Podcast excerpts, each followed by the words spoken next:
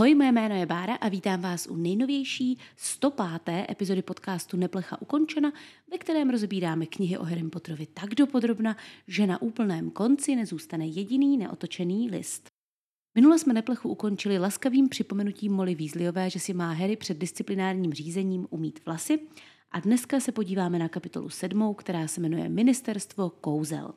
Já mám takové tušení, že v téhle epizodě se dozvíme spoustu novinek, protože je to v podstatě soupis všeho, co víme o ministerstvu kouzel. Harry se v den toho řízení jako pokaždé, když je čeká něco důležitého, probudí extra brzo, konkrétně o půl šesté. Hezké ale je, že jde hnedka do kuchyně a tam teda není sám, ale už tam sedí a čeká na něj v podstatě polovina řádu. Arthur, Molly, Tonksová, Remus a Sirius. A čekají na něj teda se snídaní. Nutno ale dodat, že třeba Tonksová má po noční šichtě, která, pokud jsem to správně pochopila, proběhla v její práci, protože říká, že nebude moc vzít hlídku. Takže ta tam teda není úplně kvůli Harrymu, ale je tam, to je důležité. Paní Weasleyová chce Harryho nějak jako uklidnit a protože ho nezná, tak mu připravila obří hostinu, doslova. Ona totiž netuší, že Harry vždycky, když je nervózní, tak jí jenom suchý toast. To jsme viděli už před každým fanfrpálovým zápasem v minulé knize když Harry bojoval v turnaji tří kouzelnických škol. Takže v češtině mu připravila ovesnou kaši, v dolky, uzenáče, šunku z vejci a ten teda toast naštěstí. Z toho bych asi vypíchla ty vdolky, protože to pochopitelně nejsou vdolky. V angličtině se jedná, prosím vás, o mafiny. A tohle to mě asi nikdy nepřestane překvapovat, jak moc jsme se za těch 20 let posunuli. Že, nebo posunuli, ono to není nějak zásadního, ale před 20 lety autor dětské knihy měl pocit, že slovo muffin nikdo nepochopí. Takže použil slovo vdolky. A já teda s ním v tomhle tom případě musím souhlasit, protože si myslím, že před 20 lety u nás mafiny rozhodně nebyly běžné, pokud si to dobře pamatuju. A myslím si, že jsem se s nimi seznámila někdy až jako možná v průběhu střední, bych tak typla. To znamená zhruba o 5-6 let později. Ale jako přijde mi to vlastně neuvěřitelný takhle zpětně, protože dneska je muffin to, po čem sahám, když potřebuju rychle něco upéct a nemám čas. A tehdy mi to přišlo jako něco úplně wow, prostě muffin. Členové řádu se tady potom baví o jakémsi Scrimgeourovi, Scrimgeovi, já nevím, jak to mám říct, to slovo, eh, což zní jako nějaká náhodná zmínka o někom, kdo je tak trochu šťoural, ale ve skutečnosti se jedná o šéfa oddělení Bystrozoru, kde teda o Tonksové a Kingsleyho šéfa, který bude hrát velmi, velmi významnou roli v příští knize, protože Tady pro nedostatek informací zůstal nepřeložen, jedná se ale o našeho starého známého Rufuse Brouska v pozdějších knihách. Takže to je ten další příklad takového toho, že třeba ve čtvrté knize se objevili Lavgudovi, kteří jsou v téhle knize už Láskorádovi, tak tady se objevil Scrimja, který už bude v příští knize Brousek. Pan Weasley, který bude Harryho doprovázet, má na sobě, cituji, proužkované kalhoty a starou větrovku. Tak ty proužkované kalhoty, to jsou ty staré známé pinstriped uh, kalhoty, neboli oblekové kalhoty s tenkým pruhem, stejné jako nosí ministr Kouzel, popletal. Nicméně, ta bunda, to není větrovka, to má být bomber. A asi tušíte, že kombinace oblekových kalhot a bombru může působit lehce výstředně. Jsou to takové dva typy oblečení, co k sobě úplně nejdou. Co je to vlastně bomber? Je to původně takzvaná letecká bunda, která se vyráběla během první světové války pro letce samozřejmě, protože kokpity v té době byly otevřené, takže když člověk vyletěl nahoru do vzduchu, tak mu tam byla ale příšerná zima, takže bylo potřeba vymyslet nějakou bundu, která bude za prvé teplá, takže je počitá kožichem, ta původní letecká, za druhé bude odolná proti přírodním živlům, to znamená ideálně nepromokavá, takže z kůže. A to jsou ty původní letecké bundy z první světové. Potom ty stejné, akorát ještě teplejší, se vyráběly i pro letce během druhé světové. Proč teplejší? Protože ve druhé světové už letadla létala výš, to znamená, že tam byla větší zima. No a zkrátka, kdokoliv, kdo vešel do místnosti v téhle té bundě během druhé světové, byl okamžitě miláčkem davů, protože samozřejmě ta bunda indikovala, že se jedná o válečného letce. A co je víc sexy než válečný letec? Já vám to řeknu, folklorní tanečníci. Z téhle z té ultra cool bundy se potom v 70. letech vyvinul takový styl oblékání, který si vzali ze své různé skupiny, různé kliky, třeba holky v pomádě, že jo? Já upřímně teda doufám, že ta bunda pana Weasleyho je taky růžová, jako měli právě tady ta děvčata. No a bombry se těm bundám potom říká proto, že je teda nosili takzvaný bombeři neboli váleční letci, kteří zhazovali bomby, což už zase tak cool není, co si budem. Pan Weasley Harry mu říká, že to řízení se bude konat v kanceláři Amelie Bonesové v jeho patře. Kdo je to Amelie Bonesová? My rodinu Bonesových už známe, protože z ní pochází třeba naše stará známá Susan, studentka z Harryho ročníku z jiné koleje, přičemž Amelie je její teta a my díky tomu víme, že Amelie má nejméně dva sourozence, protože její bratr Edgar byl členem řádu, byl Voldemortem a jeho přívrženci spolu se svojí ženou a s jejich dětmi zabit. Takže tady tahle ta větev rodu Bonesových úplně skončila. Nicméně Amelie je teta Susan a Susan je naživu. Takže Amelie má ještě jednoho bratra, minimálně, který je otcem Susan. Taky se zdá, že mají v rodině dobré vztahy, protože Susan má svoji tetičku ráda, Amelie působí jako rovná ženská a všechno tam patrně funguje. Už proto, že my víme, že to je teda Amelie Susan Bonesová, tady ta postava, tudíž se dá tvrdit, že Susan, ta studentka z Bradavic, je pojmenovaná nejspíš po ní nebo po nějaké společné předkyni. V současnosti je hlavou oddělení kouzelnického práva, což je pozice, kterou před ní zastával Barty Skirk senior. Nevíme, jestli tam byl ještě někdo mezi nimi, ale je to prostě velmi, velmi, velmi významná pozice. A k tomu si přidejme ještě to, že je členkou starostolce. To znamená, že když se bavíme o Amelii Bonesové, tak se bavíme o velmi významném člověku na ministerstvu. Rozhodně to není žádná asistentka. Já bych si troufla tvrdit, že kdyby se ty věci ve světě čara kouzel udály trošku jinak, tak by z ní teoreticky mohla být i příští velmi dobrá, podle mého názoru, ministrině kouzel. Bohužel, jak víme, to se nestalo. Amelie působí jako taková správná, morální, rozhodná žena a mně se hodně líbí, že i přesto, že část té její rodiny byla v řádu a že ona sama evidentně s Brumbálem minimálně sympatizuje, tak zůstává jako správná soudkyně v rámci soudu víceméně, bych řekla, nestraná, nekloní se ani k jedné straně a rozhoduje se čistě podle předložených důkazů. Jak jste asi pochopili, tak na mě tady tahle postava taky udělala velký dojem v knihách, proto tady o ní básním prakticky. Takže se těším, až ji tahle té kapitole potkáme. No a potom za úsvitu Harry a pan Weasley teda vychází a je tady zmíněno, že za úsvitu. To znamená, že se pojďme podívat do starých tabulek. V roce 1995, 12. srpna, vyšlo v Londýně slunce v 5.40. Tudíž bych řekla, že tohle to celkem odpovídá, že slunce vyšlo 10 minut poté, co Harry vstal. Oni třeba půl hodiny jedli, takže stále ještě vychází do východu slunce. Takže je zhruba 6 hodin, řekněme. Pan Weasley říká, že se do práce běžně přemysťuje, ale že to Harry samozřejmě nemůže. To je zvláštní, protože my potom vidíme na ministerstvu, že se všichni dostávají do té uh, haly, do toho atria pomocí krbu. Takže by mě zajímalo, jestli se dá skutečně přemístit přímo na ministerstvo, anebo jestli se pan Weasley přemístuje někam, odkud se dostane krbem do práce.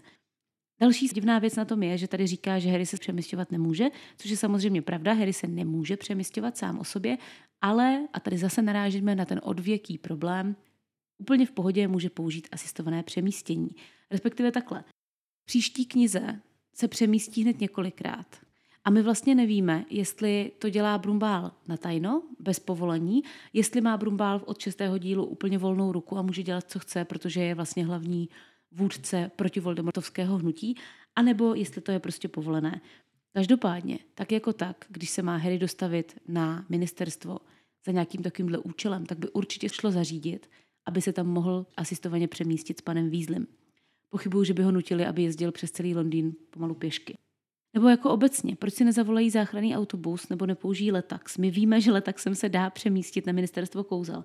Jako já chápu, že ta scéna, kdy Harry s Arturem jdou pěšky přes Londýn je zábavná, ale nedává smysl to, že by šli takhle sami, úplně nechránění, když pár dní zpět, jenom aby Harry ho dostali z Kvikálkova do Londýna, tak proto bylo potřeba tady pomalu 15 členů řádu, obrovská přepravní akce, košťata, vyklízení Dursleyových na opačnou stranu Anglie. A teďka jen tak Harry s panem Weaslem jdou tralala do metra.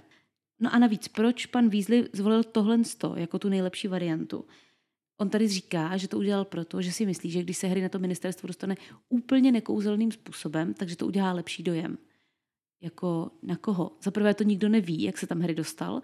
Za druhé to je úplně jedno. Pochybuju, že kouzelníci jsou nadšení z toho, že někdo nepoužívá kouzla. A za třetí všichni víme, že to je jenom výmluva a pan Weasley chce jet prostě do práce jednou metrem.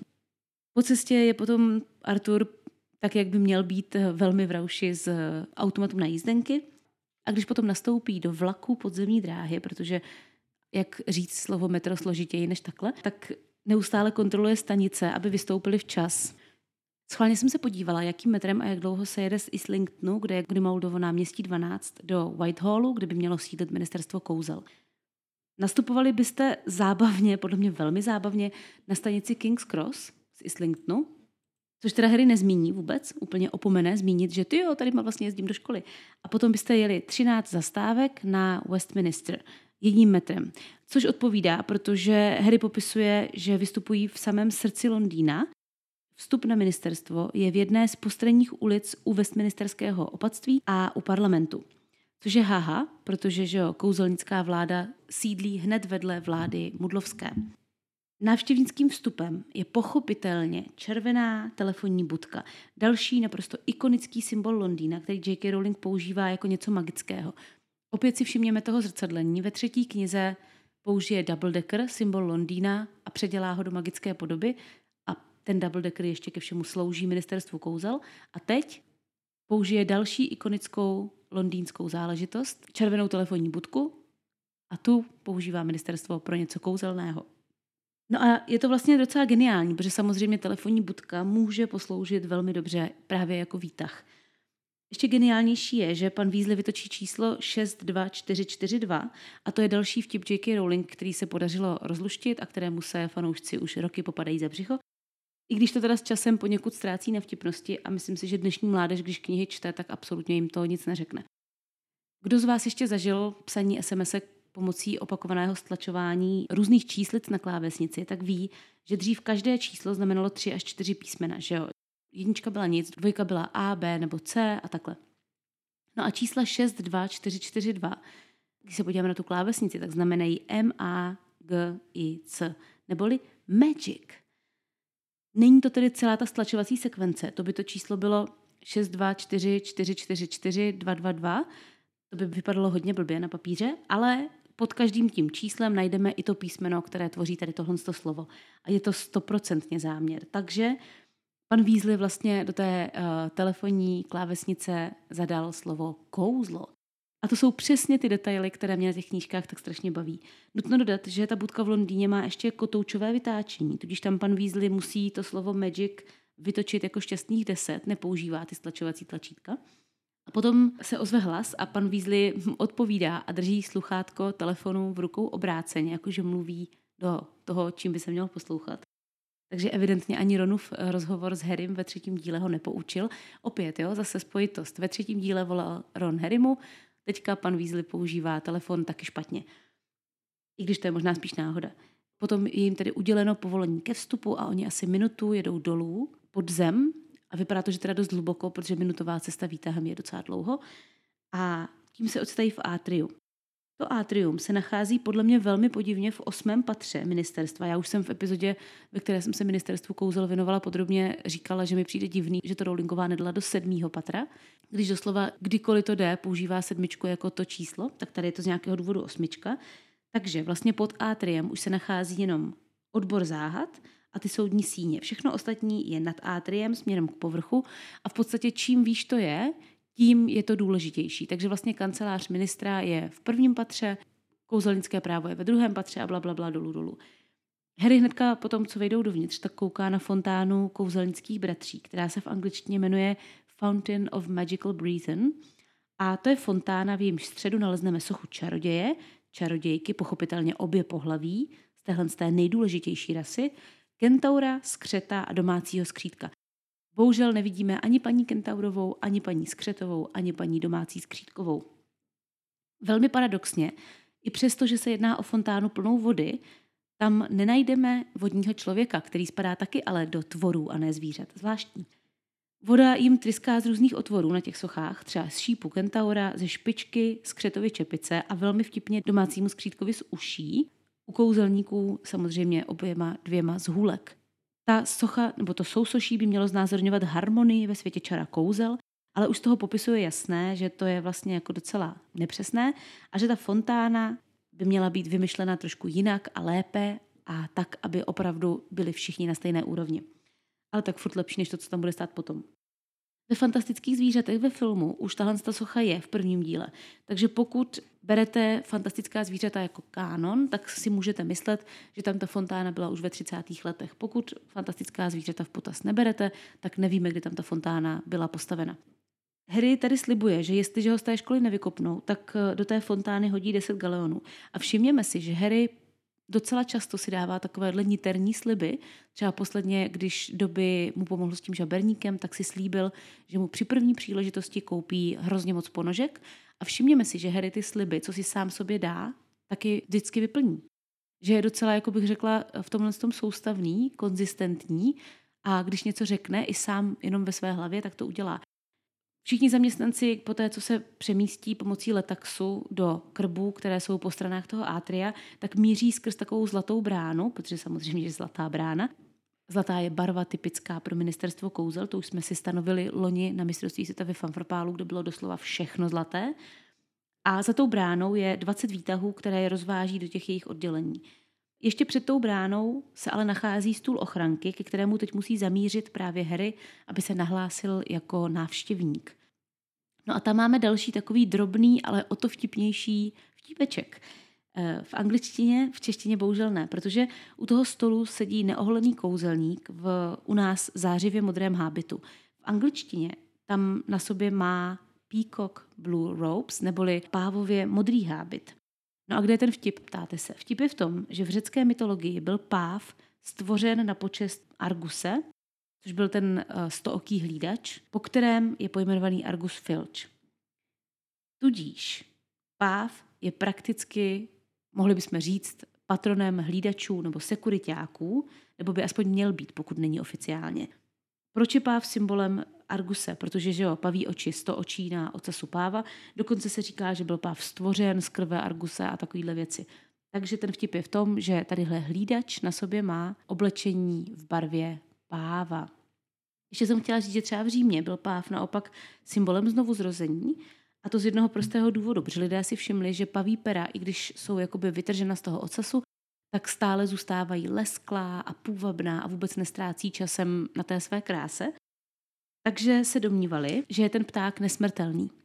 No a to se propsalo potom i do raného křesťanství, protože v Římě existují určitě víte katakomby, do kterých raní křesťané pohřbívali své zemřelé a celkově se tam uchylovali občas i v rámci pronásledování, třeba se tam skrývali nebo tam probíhaly třeba bohoslužby. No a právě tady, v těch katakombách, v místech, kam se křesťané rádi schovávali, nacházíme vyobrazení pávů a pavých per, právě kvůli tomuhle jejich významu, že jakoby pávové znamenají nesmrtelnost a silným motivem raného křesťanství bylo znovu zrození.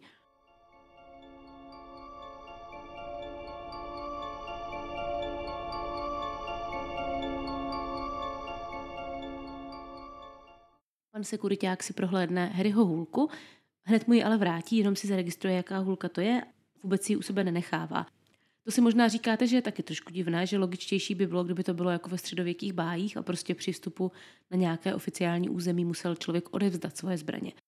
Jenomže my z knihy Fanfrpál v průběhu věků od Kenilworta Vyspa víme, že každý kouzelník v kouzelnickém světě má právo mít u sebe hůlku 24-7 a nikdo mu ji nemůže vzít. Samozřejmě to má výjimky, jako třeba když je ten člověk z něčeho obviněný nebo trestaný, tak pak samozřejmě hůlku mu seberou. Ale jinak člověk, který nic neprovedl, tak má nárok mít u sebe hůlku kdykoliv chce. Ten sekuriták se celým jménem jmenuje Eric Munch, přičemž to munch something znamená něco žvíkat nebo žmoulat Zároveň se to ale používá i pro stroje. Třeba když počítač nebo zde teda ten přístroj na registraci hůlek něco zpracovává, tak to takzvaně mančuje nebo žvíká. Opět s Erikem se ještě potkáme, takže si to jméno zapamatujte. Pan Weasley se evidentně s každým zná. Hnedka u výtahu se zapovídá s čarodějem, který nese v krabici kuře a to kuře chrlí oheň. Tady je docela dobrá věc v překladu, která mě pobavila a která vás možná někdy při čtení zarazila. Protože ten čaroděj, Bob se jmenuje, samozřejmě, říká, že si mysleli, že to je docela standardní kuře z bažin. Tak já teda nevím, jak vy, ale mě teda kuře z bažin nezní úplně standardně. Já jsem si vždycky myslela, že to je zase jenom něco podivně ulítlého, čarodějnického, něco podobného, třeba jako citronová zmrzlina, kterou Brumbál tahá v listopadu z kalhot – ale ne. Nicméně s citronovou zmrzlinou to má jednu věc společnou a to je fakt, že se jedná o chybný překlad. Protože v angličtině Bob říká, že si myslel, že se jedná o takzvané bog standard chicken, což by skutečně doslovně bylo standardní kuře z bažin. Nicméně to bog standard se normálně nepřekládá doslovně. Je to ustálené slovní spojení, které znamená něco normálního, průměrného nebo běžného. Já jsem dohledávala původ a on je takový trochu nejasný. Nicméně jedná se o britský slang a poprvé začal být používán až kolem roku 1980. Neví se úplně přesně proč se to začalo říkat, ale existuje taková spekulace o tom, že si někdo spletl slovo box standard, neboli normální jako z krabice, co se používá ve významu prostě, když je něco stejné jako cokoliv jiného. Začalo se to používat s příchodem supermarketů, kdy si člověk mohl koupit třeba dort, který si připravil z krabice a všechny ty dorty byly stejné, tak to je box standard, krabicově stejné. No a někdo patrně slyšel špatně to slovo box a myslel si, že tam ten člověk říká bog a z toho vzniklo box standard, tedy bažinově průměrné. Já vím, že to sní složitě, prostě vtip je v tom, že tady máme v češtině standardní kuře z bažin, ale ve skutečnosti se jedná o normální kuře, které bažinu nikdy nevidělo ideálně. No potom teda konečně výtah se rozjíždí a oni z toho osmého patra teda jedou směrem nahoru. Nejprve kolem sedmého patra, kde sídlí odbor kouzelnických her a sportů, pak tam je vedení britské a irské fanfrpálové ligy, oficiální klub tchoříčků a úřad pro absurdní patenty. A to je další divná věc, protože patro, kde jsou samé sportovní odbory a k tomu je tam jeden úřad zaměřený na absurdní patenty. Už samotná ta věc, na co existuje kancelář na absurdní patenty. Když je nějaký patent absurdní, tak samozřejmě nemusí být procesován, tak ho prostě neschválí a dobrý. To může být v normální patentové kanceláři. No ale tady jde o to, že v originále je to kancelář pro takzvané ludicrous patents. A ludicrous opravdu znamená absurdní, ale tady to bude nejspíš slovní hříčka, protože kdo si pamatuje, ludopitloun se jmenuje po latinském slově pro hru. Ludo. No a z toho samého slova vzniklo tady to slovo ludicrous. Nejprve jako hra, později přeneseně jako nějaká směšná hra nebo sport a z toho potom vzniklo slovíčko absurdní v tomhle tom znění. Tudíž tady to buď má označovat, že to je kancelář pro sportovní patenty, anebo je to skutečně kancelář pro směšné patenty, ale tím, že to slovo připomíná slovo hra, ludicrous, ludo, tak to dali do stejného patra jako sportovní patenty. Což podle mě hodně vysvětluje. Potom šesté patro pokrývá všechno, co se týče kouzelnické přepravy a když projíždí skrze něj, tak do toho výtahu vlétnou papírová letadélka světle fialové barvy, která na sobě mají razítko ministerstva kouzel.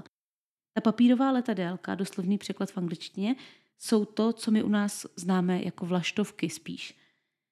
Pan Weasley je označuje jako interdepartmental memos, neboli meziodborové oběžníky v češtině, přičemž ale sám pan Medek uznal, že v neoficiálním překladu Harryho Pottera pátého dílu, který vznikal v době, kdy vyšla angličtině kniha, já jsem o něm mluvila v první kapitole tadyhle Fénixova řádu, tak ta autorka toho překladu použila pro tady tyhle ty létající oběžníky úplně skvělý termín, kterého se já budu držet, protože pan Medek sám uznal, že je geniální, a to je obletníky.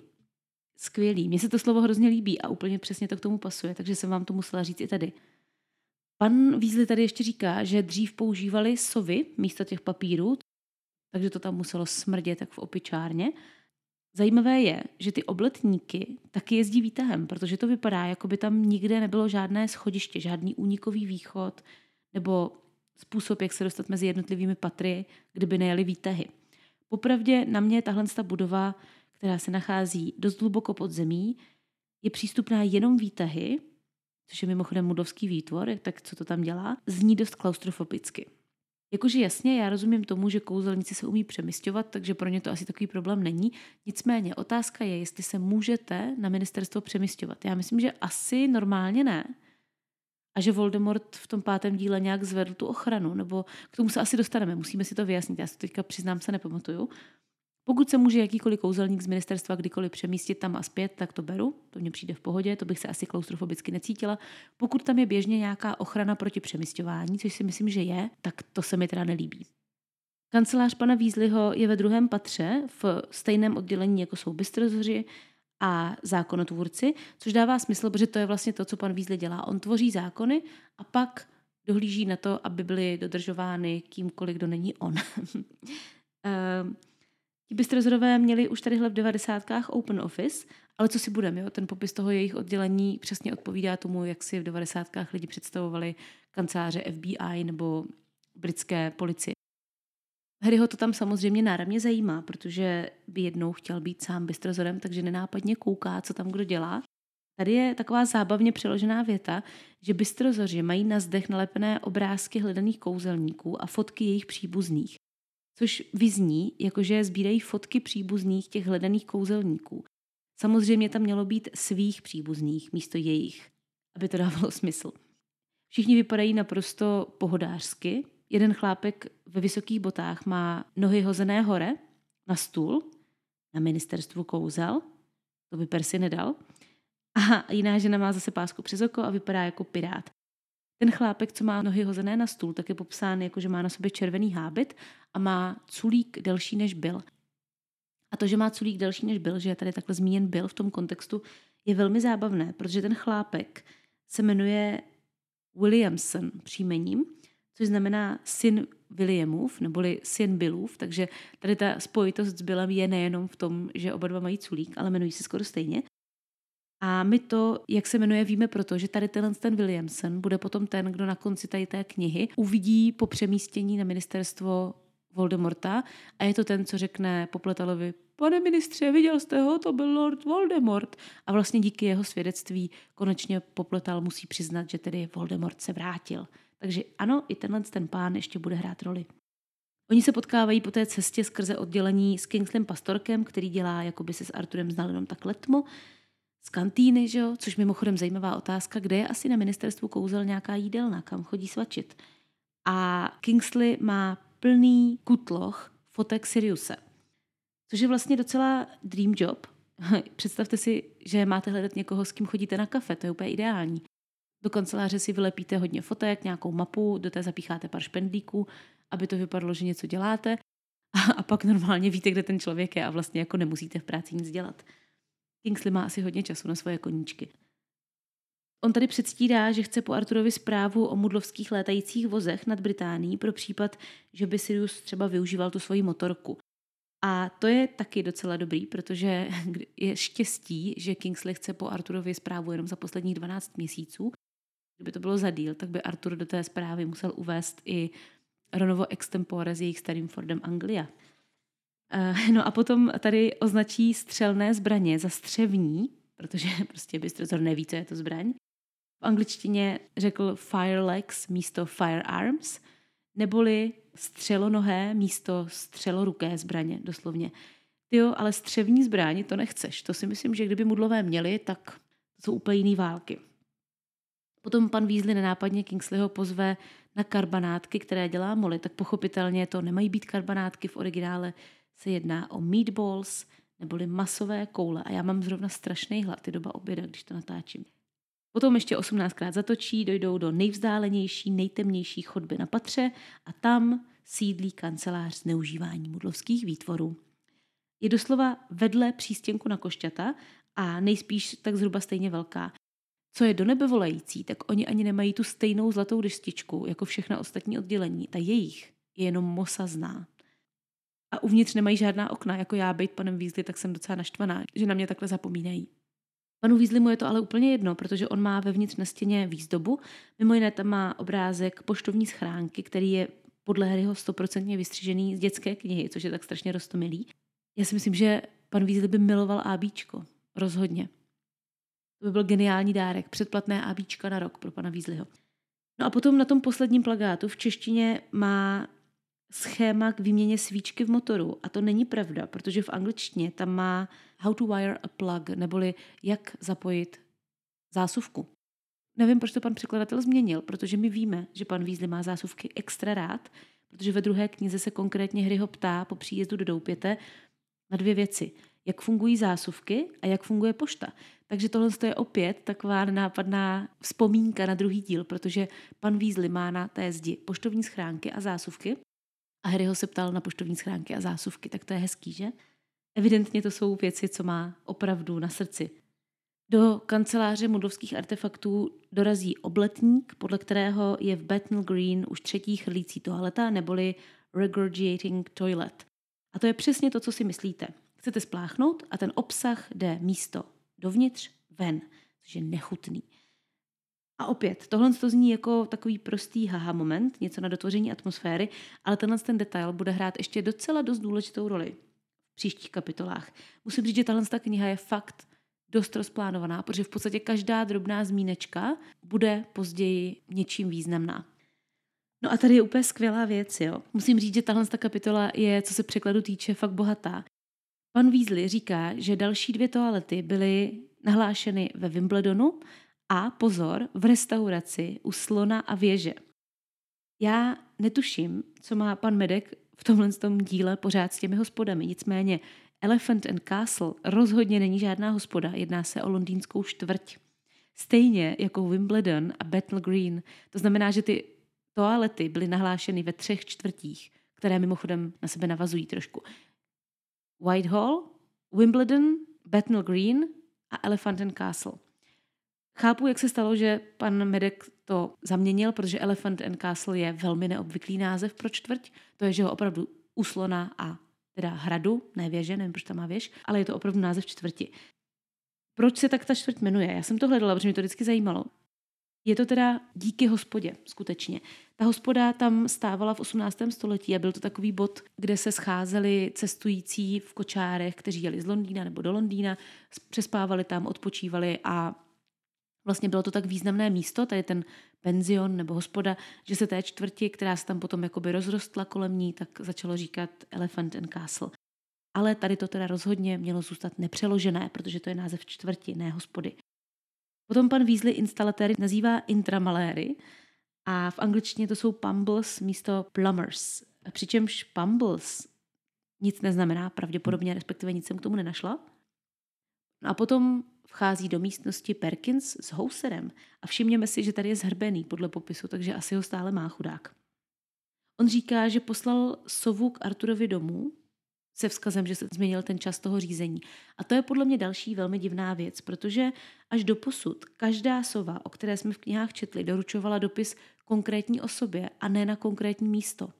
Sovy dokáží vypátrat Siriuse Blacka, který se někde skrývá, co vy dokáží vypátrat Hagrida, ať už chodí kdekoliv, jakéhokoliv žáka, Nedává smysl, aby Perkins posílal tu sovu záměrně domů k Arturovi, když věděl, že Artur přece už musí být na cestě s Harrym na to ministerstvo. Takže to je takové docela divné. Mělo být tak, že Perkins pošle sovu a ta Artura najde v rámci ministerstva. Nevím. Možná ty sovy opravdu v rámci ministerstva nesmí přelétávat, tak ji musel poslat k němu domů, netuším. Asi teda Perkins nebude nejostřejší tuška v penále. Další věc, kterou mohl udělat, je, že mohl použít ten letaxový krb, že? A zkusit to u Artura doma, kdyby ho teda stejně nenašel, protože Artur doma nebydlí teďka, že? Potom, když zjistí, že to řízení už započalo před pěti minutami, tak je čeká extrémní sprint, samozřejmě. Naštěstí Harry po loňském roce je docela fit a pan Weasley teda děkuje Bohu, že vyjeli tak brzo. Nemusí děkovat Bohu, může děkovat Harrymu, protože oni vyjeli už v 6 ráno jenom proto, že Harry nemohl dospat. Takže díky bohu za Harryho nervózní žaludek. Jak tak postupně běží a jedou výtahem dolů, tak pan Weasley říká, že ty soudní síně už léta nepoužívají.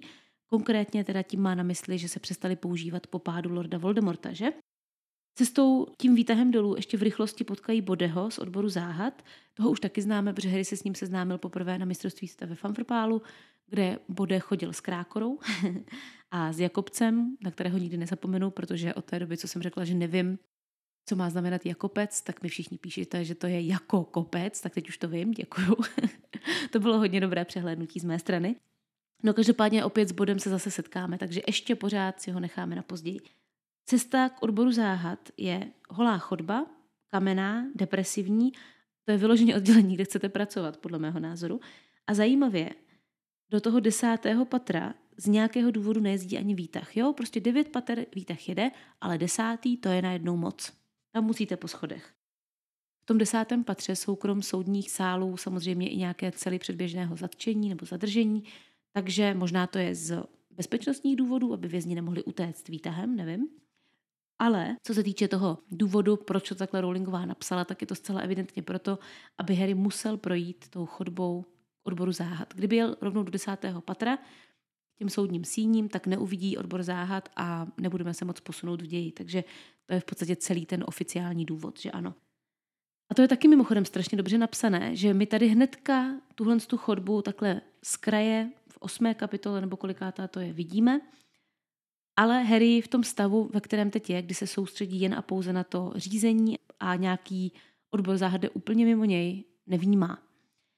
Tím se dostáváme teda do toho desátého patra a v desátém patře máme hned deset soudních síní. Harry samozřejmě má ten svůj proces v té desáté, v té nejvzdálenější. Taky by mě zajímalo, na co mají tolik soudních síní, kor, když už se roky nepoužívají. Nebylo by logičtější aspoň část těch soudních sálů, nevím, předělat? Využijte něco jiného. Já třeba si dokážu představit nějaký depozitář. Pan Weasley má plný kancelář bordelu, papíru, tak nějaký depozitářek nebo archív, něco v tom stylu. Ne, budeme mít prostě deset místností, ve kterých nic není a nikdo je už deset let nepoužil. Mohl tam mít třeba jídlo, že? Nebo tu kantýnu tam mohli udělat. Potom už teda Harry vchází do soudní síně a tím tahle ta epizoda velmi, velmi napětě končí. Myslím si, že to dneska bylo velmi nabité informacemi, hlavně co se týče toho překladu. A tím tedy dneska moje povídání tadyhle zakončím. Na Hero Hero si tenhle ten týden doprobereme rod Blacků, protože nakonec se ukázalo, že ten jejich rodokmen je natolik složitý a rozvětvený, ti, kdo slyšeli tu minulou epizodu, už ví, že je potřeba ho rozdělit do dvou částí. Takže dneska se dostaneme k těm dalším větvím rodiny Blackových a zjistíme, jaké jsou příbuzenské vztahy třeba mezi Siriusem, Molly, panem Skrkem nebo Nevillem Longbottomem. Tak se mějte krásně, užijte si zbytek vašeho dne a neplecha ukončena.